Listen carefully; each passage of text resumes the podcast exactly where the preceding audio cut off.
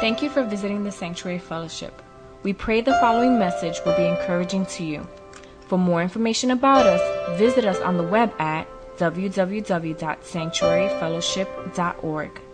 Listen in as we start taking away the layers of religion and discover the joys of a relationship with the Creator.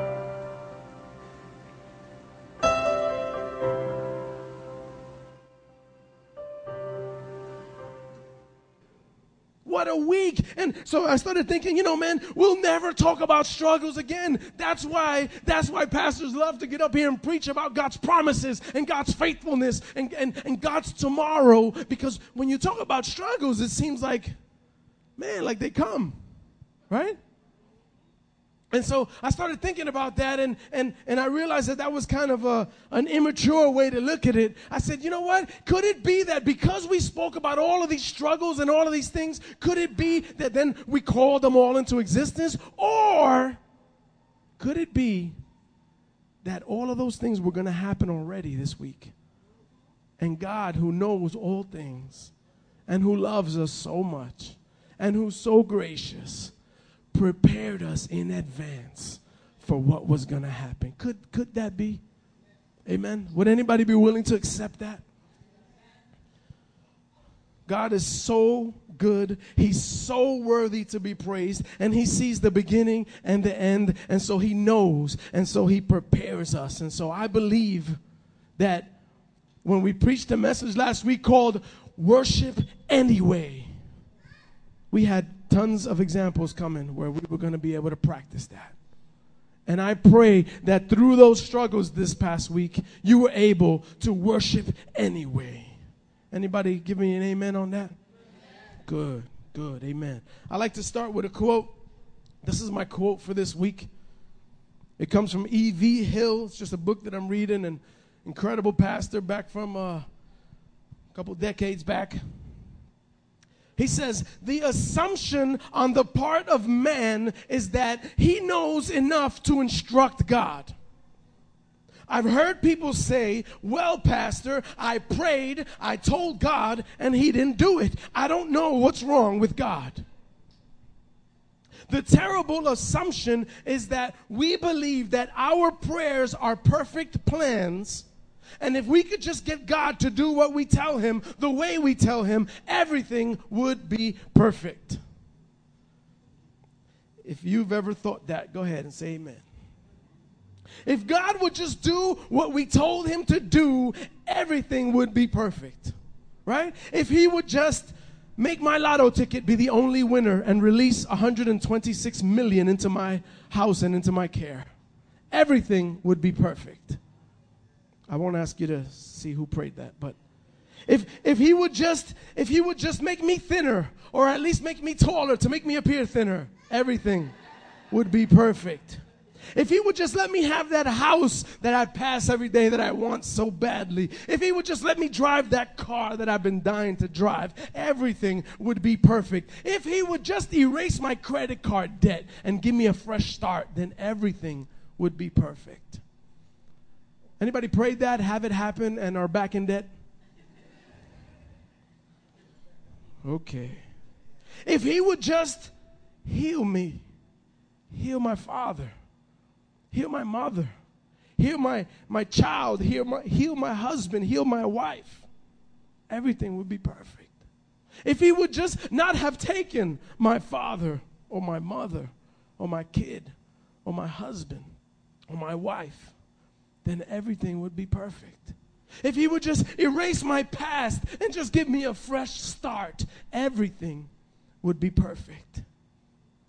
If he would just have not let that happen to me, if he would just have not have made me go through that, if he would just not have allowed that neglect, that abuse, or that pain, then everything would be perfect.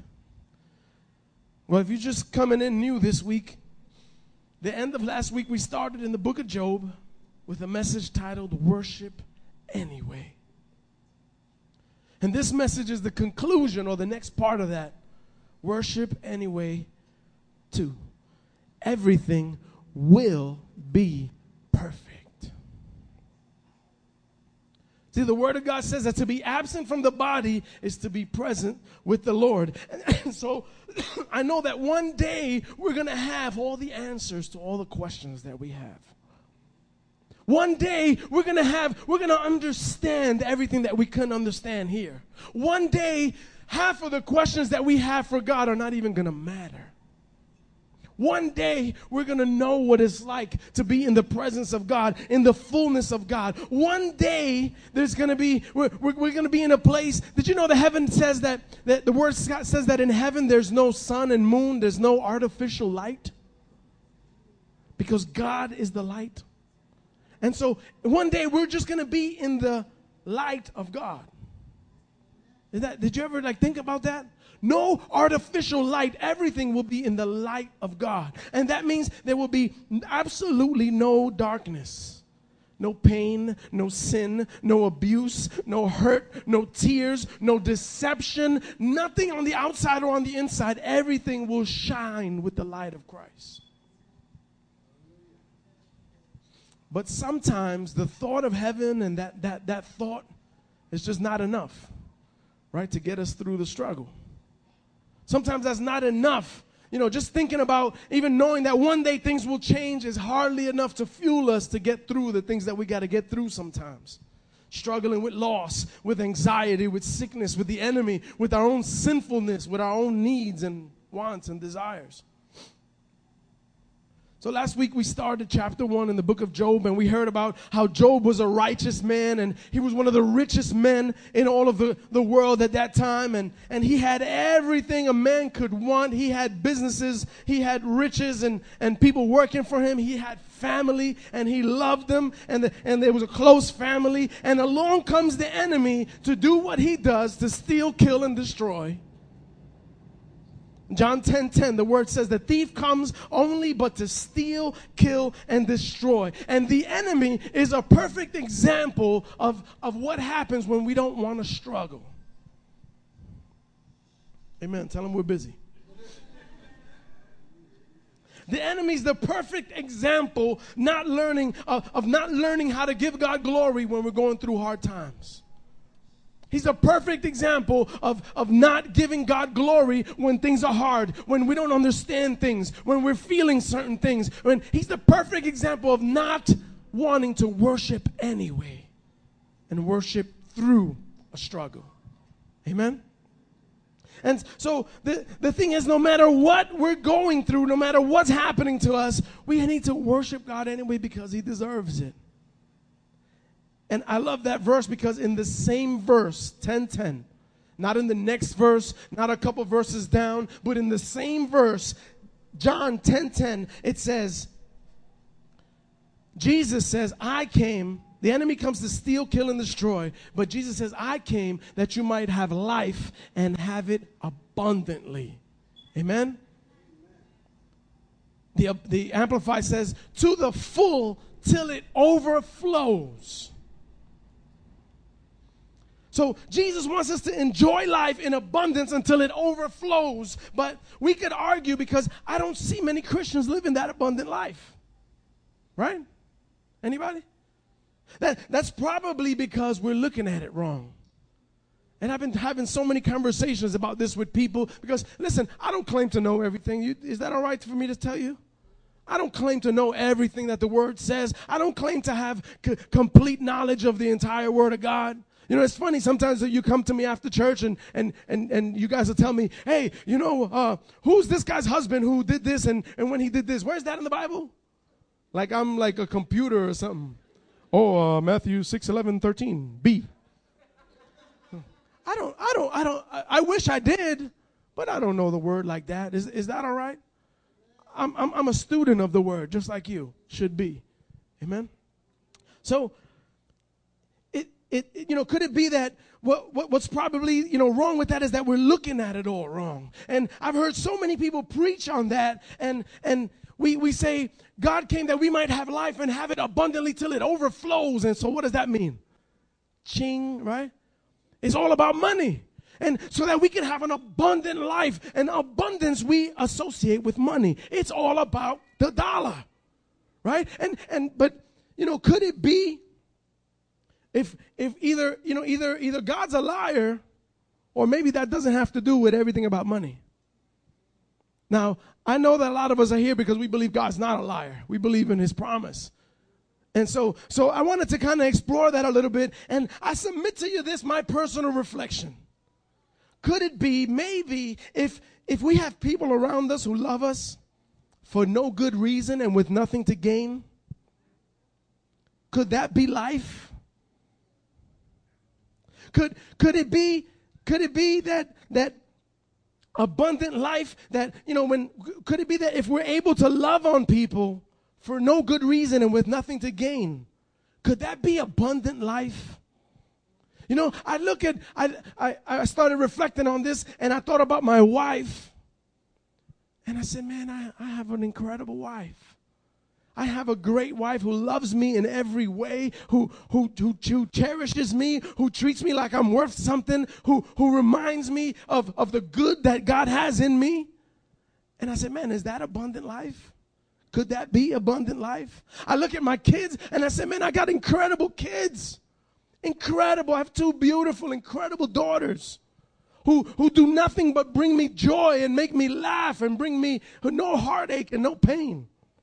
Could that be abundant life? Because I'm willing, I'll tell you in front of everyone here, I wouldn't trade that for any amount of money in the world. In the world because you can't buy that kind of abundance. I've seen people try, right? You can't buy you you with with Trump's credit card. I can't buy because Trump can't even do it, right? He married twice. Look at all the oh three. Sorry, three. That's great. so, sorry, Donald. But you can't buy that. You know what I'm saying? So we can't associate abundance with money. God wants us to have life and have it abundantly. But but so so does that mean sometimes I might struggle financially? I guess so. On this side of heaven, yes. Because the word says my treasures are stored up in heaven. Amen. I see that on a lot of Christian bumper car, you know, bumper stickers on jalopies. You know, don't laugh, my treasures are stored in heaven. I wish I could like have a Lexus and throw that on my Lexus. You know? Or I've seen another one that says my other car is a piece of junk too. That's probably more more like it. But I'm I'm sorry that that doesn't sound like a lotto ticket, but I know that many people have, you know, read about the millions and the abundant life. I know I know a lot of people that have millions and don't have abundant life. And just read the paper. Just watch the. Uh, I just heard this morning. We were watching the news. Where's Stephanie? We were watching the news this morning. It was on in the background, and and one of the big rappers today, who has millions, just got arrested because he bought a bunch of machine guns from an undercover cop. I think. T.I. just got arrested because he bought a bunch of. You guys know? Y'all shouldn't know. What you doing listening to that? The guy's buying machine guns. What's wrong with you? Why does a man with so much money need automatic weapons? Why? Why? Because he see he doesn't have abundance. I'm sure his cars are better than mine. I'm sure that his house is bigger, and I'm sure he has, but he's locked up because he bought machine guns, and I'm free speaking at our church. Hallelujah. Amen. And you know that that abundant life is is it's crazy because sometimes you know I, am getting in my car and it don't start or I got a flat tire and it never fails. There's somebody across the street with a Mercedes SUV who who remote starts it from across the street and and he's 19 years old and he's talking on his iPhone and he's talking and he has the, the new sidekick on on his on his belt also and he has 180 dollar sneakers and he's walking to his car that he remote started that he opened the trunk by itself with the button and he put his stuff in in and he sits and he drives off. And I always have the same reaction drug dealer. now, not everybody. Not every young person that drives a, is a drug dealer, but that makes me feel a little more comfortable. Amen? But Paul says, listen, Paul said, I've learned to live with a lot and I've learned to live with nothing. And I found myself content in both. I've learned how to be content with both. Amen? Worship anyway. Paul worshiped when he was leading and building churches and raising leaders and, and, and, you know, when he had all these followers and he was imparting on. And then when those same actions got him locked up and in prison and left for dead, he worshiped anyway. So he lived it. He worshiped anyway. When he was shackled to, to, to soldiers all night so he wouldn't escape and, and his worship would convert them, he worshiped anyway. Amen. When, when he was locked up in prison and worshiped so hard, I mean, I think that was, must have been a rock type of worship like ours that, that day. He worshiped so hard the jail shook and he got out. Amen. He worshiped anyway. All right, back to Job.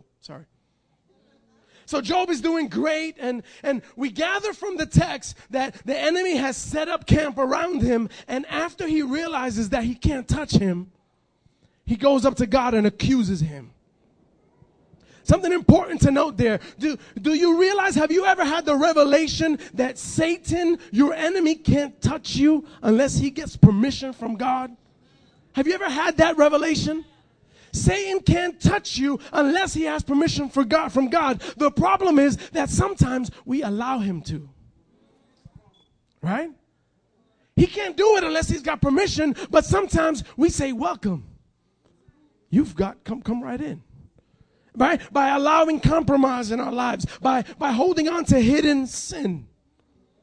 We allow him and we give him full access so that he doesn't need to ask God for permission because we say, Here I am, take me.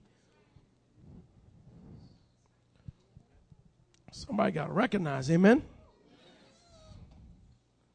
So he, he's looking at Job and, and, and, and, and he finds that he can't touch Job because Job just won't, you know, God has set these parameters and these blessings around Job and Job just won't step out like some of us do.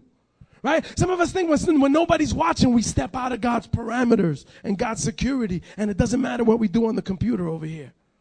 Or it doesn't matter what we do in a relationship at work or whatever. Because once we step back into the house, then we're under God's covering and God's safety.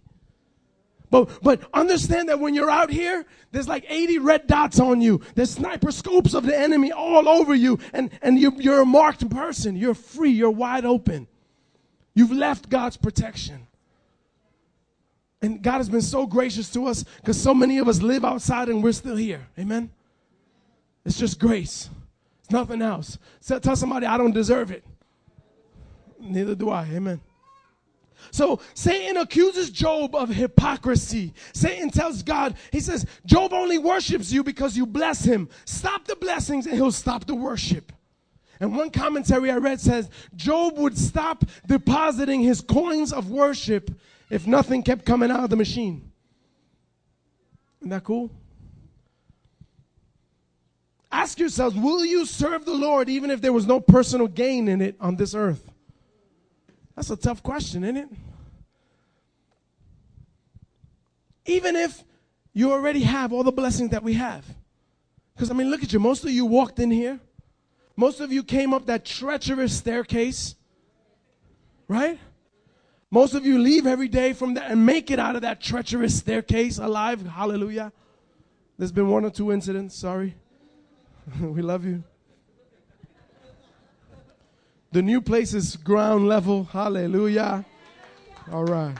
So, can we worship the Lord anyway, even if there was no more blessings from this day forward? Haven't you had enough? Isn't it sad how we just complain and bicker and, and, and, and, and worry when God gives us so much? So, see, Satan was misrepresenting Job, is what was going on to God. And then, even with the attacks, the way Satan chose to, to destroy Job, he used um, tornadoes and lightning and wind so that he was misrepresenting God to Job. So that Job would think, this is God. God is after me. God hates me. And so that he would curse God because that was, that was his, his, uh, his goal was to get him to curse God. So, you know, Satan was misrepresenting Job to God. He said he only worships you because you bless him. And then he was misrepresenting God to Job, making him think that God is against you. You should curse him. True to his name is the father of lies and the accuser of the brethren. Satan was saying the only way you can get people to worship you is by blessing, is by blessing them. And so God uses Job to silence Satan and to deepen his spiritual insight. He says, I'll shut your mouth about this man and I'll bring him even closer to me.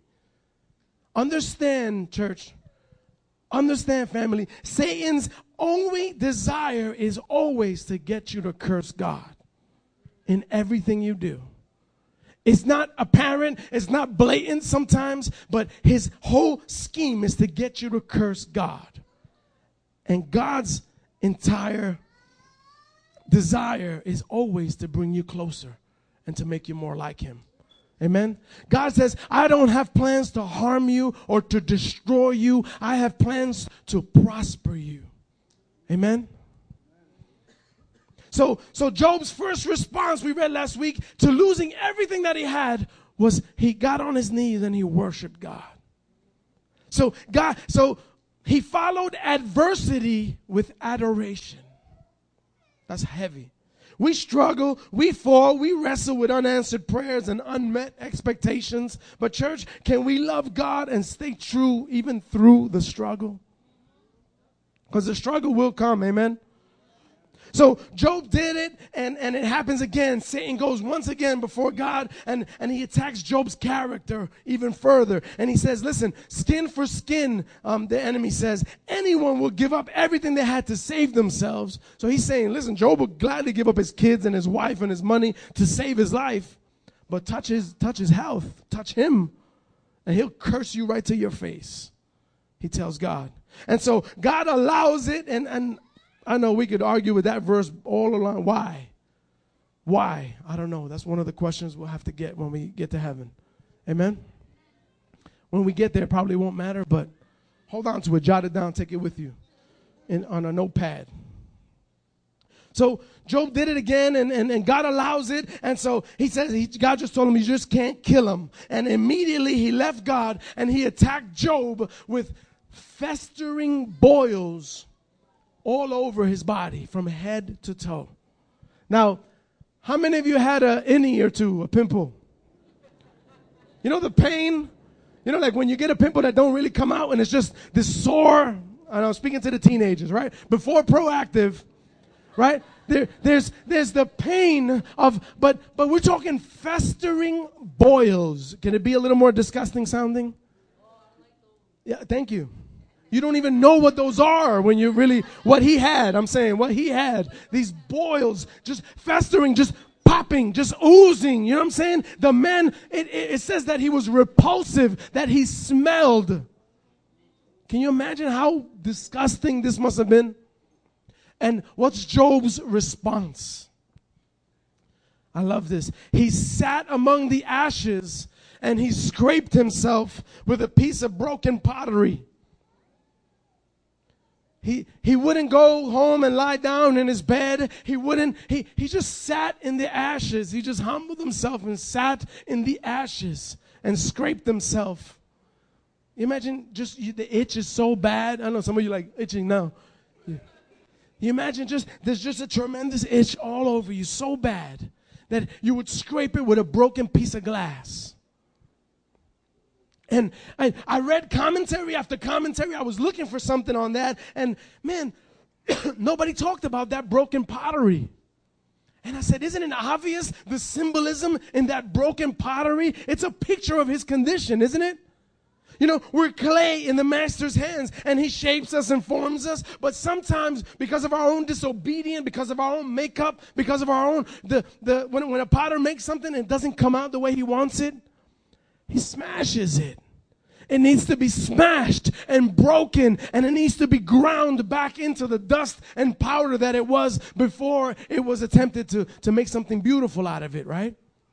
So here he is with that broken pottery that he used for scratching. It, w- it was a picture of his condition. He was broken. He had nothing. He was rendered as useless as a broken piece of pottery that he found on the floor. But just like that piece, in the master's hands, he could be something again. Amen. Anybody feel like that broken piece? You know, understand that when, when we, we look at things as broken, but, but God looks at things as like, now I can work with this. My wife and I, we watch HGTV all the time, right? And she loves the kitchens and, and, and some of those kitchens, they have these beautiful tile mosaics, right? And they're incredible. They look so beautiful. But if you look into it, it's broken tile. When you see those mosaics that are gorgeous, it's a broken tile. So God could take something broken and make something beautiful out of it. Say amen. Listen, you could feel today like the struggle is breaking you down, like it is smashing you up. Worship anyway, because God is making something beautiful in you and me.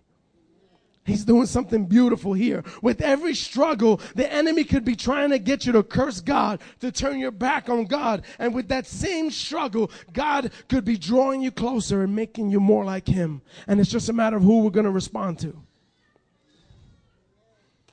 He'll use anything he can. And here, Satan uses again the same instrument that he used against Adam, his wife. Now, don't nudge your wife and don't say, see, just, just listen. He uses the same instrument that he used to, to, to throw down Adam was, was his wife. And he speaks through his wife. And, and I, I thank God that Job was no Adam. See, Job represents a new Adam, an Adam that stands up. And, and instead of when Eve, you know, naked with the forbidden fruit, just said, Here, Adam, take it, it's good. And Adam said, okay. And just threw away all of our lives right there. Just threw away all of our goodness, all of our purity, all of, all of God's blessings, just threw it away. Now we got to struggle. Adam, I mean, Job was no Adam when, when, when she tells him, listen, just curse God and die. His wife. His wife comes to him and he says, Are you still going to hold on to your integrity? Why don't you just curse God and die? Can you imagine, husbands? You are at your last end. You are just depressed. You're broken. You lost your job. Your car won't start. The, the repo guy took the other car. Your, your children left home. You, you got nothing. You're just broken. And your wife says, Look at you, stupid. Why don't you just curse God and die? Would that be like the last draw for some of us? Right? I know for me, I, I think I'd just walk off the roof and just. But Adam, but Job says in verse 2 and 10, he, he doesn't say, okay, whatever you say, and curse God and die. Job says, You are talking like a foolish woman. Amen? I don't know how to like be excited about this without encouraging men to speak wrongly to their wives. So I'm trying to be real delicate here. You need to be sensitive to God. But when the wrong thing comes up, you need to stand and stand firm. Is that is that safe to say? And and the other way around too. Good? So he says, You're talking like a foolish woman. Shall we accept good from God and not trouble? In all of this, it says Job did not sin in what he said. So even as he was sitting there in ashes, looking like death, practically dying and in unimaginable pain, still in his mind, with all of that still in his mind, for no good reason, Job chooses not to curse God and die. He chooses to bless God and live. How many of us will make that choice today? We choose to, I'm going to bless God and live. No matter what happens, I'm going to bless God and live. Amen. In my pain, I'm going to worship anyway. In my anger, I'm not going to sin. I'm going to worship anyway. In my hurt, in my despair, I'm going to worship anyway because I know there's nowhere else I can go. If this is you, would you stand today? I'm in, in riches and in poverty. I'm going to worship anyway. For better or for worse, I'm going to worship anyway. In sickness and in health, I'm going to worship anyway. In the good times and in the bad times, I'm going to worship anyway because God is worthy to be praised. Give him glory. Give him glory. Job made the devil a liar. But it doesn't end there. I don't have time today to get into the whole rest of the story, but I don't want you to think that it ends there. I don't want to leave you with this sad little man covered in pimples and depressed. God doesn't end things like that, amen? There's 40 more chapters after that. And, and in those chapters, Job has three friends, and these three friends come to meet with him and to grieve with him and mourn with him. And when they see him, he, he is so disfigured that they don't recognize him. And it says that his three friends come and they sit with him for seven days without saying a word. And, and the book of Job is unbelievable. It's a masterpiece. It's said to be one of the oldest books ever written. And there's this theme of seven and three. So I know Diana loves this book. It's a theme throughout the whole book. There were seven sons and three daughters. There were 7,000 sheep and 3,000 camels. There were three friends who sit for seven days. It's, it's, it's poetry, this book. It's believed to be the oldest book. And, and think about this out of the 66 books of the Bible, Job is the one book that, that, that's focused largely devoted to human suffering. What is God trying to say with that? There's one book out of the 66 that God talks about human suffering. What is God trying to say with that? The book in the book of Job, Job asks God, "Why?" 16 times. God answers Job with 75 questions of his own. It, it, if you read the book of Job, and I encourage you to read it, it, he, you know, Job asks him, and sometimes Job starts getting out of his face. You know, and so I think the book of Job is showing us that it's okay to ask God why.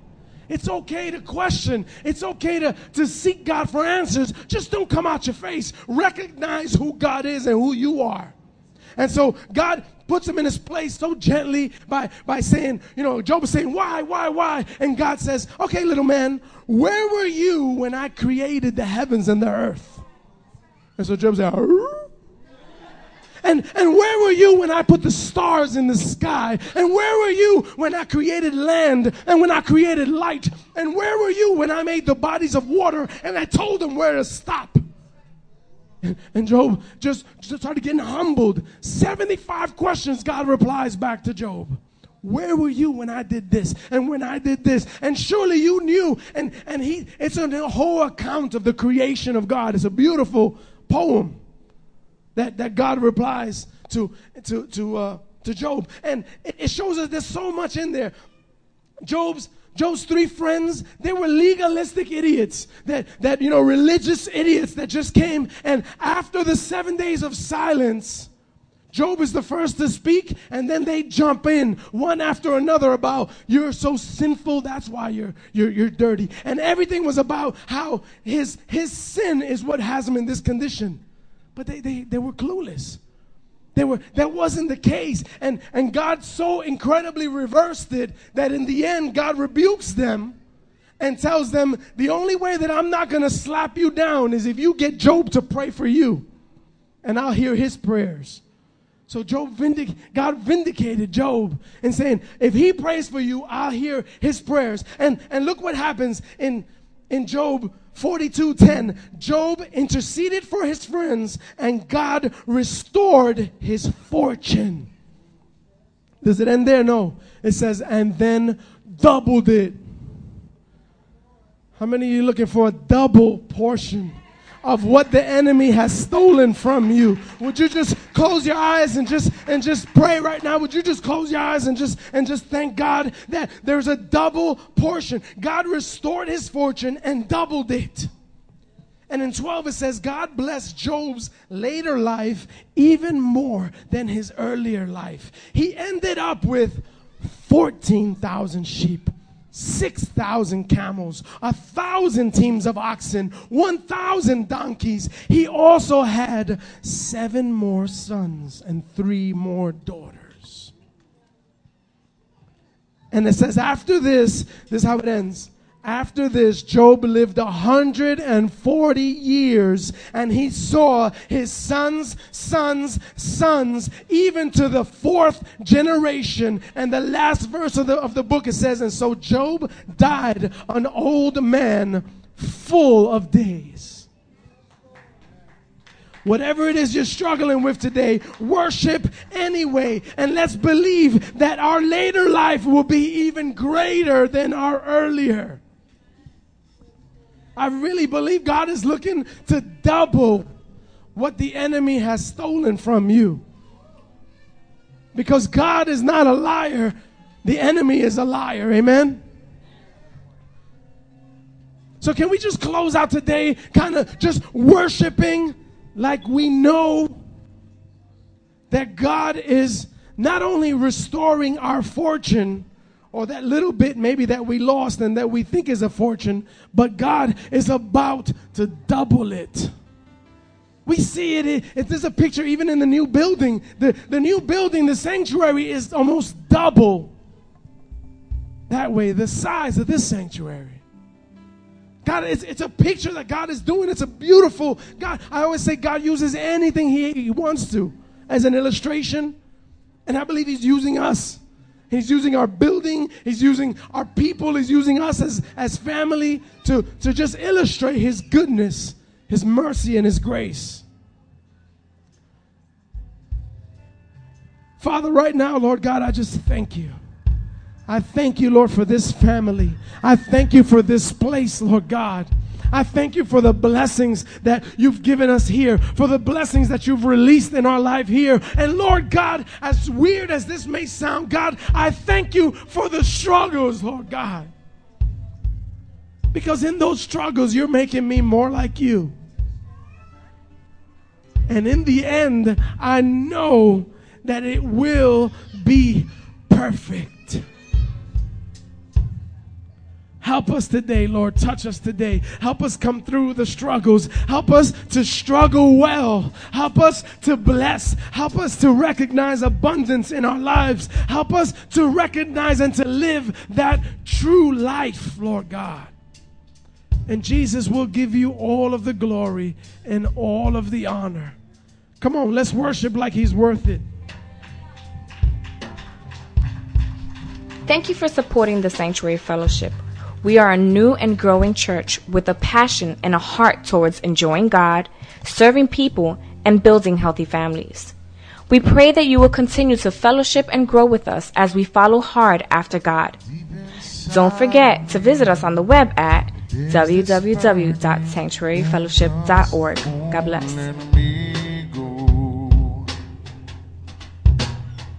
You are my righteousness. You are my rocker.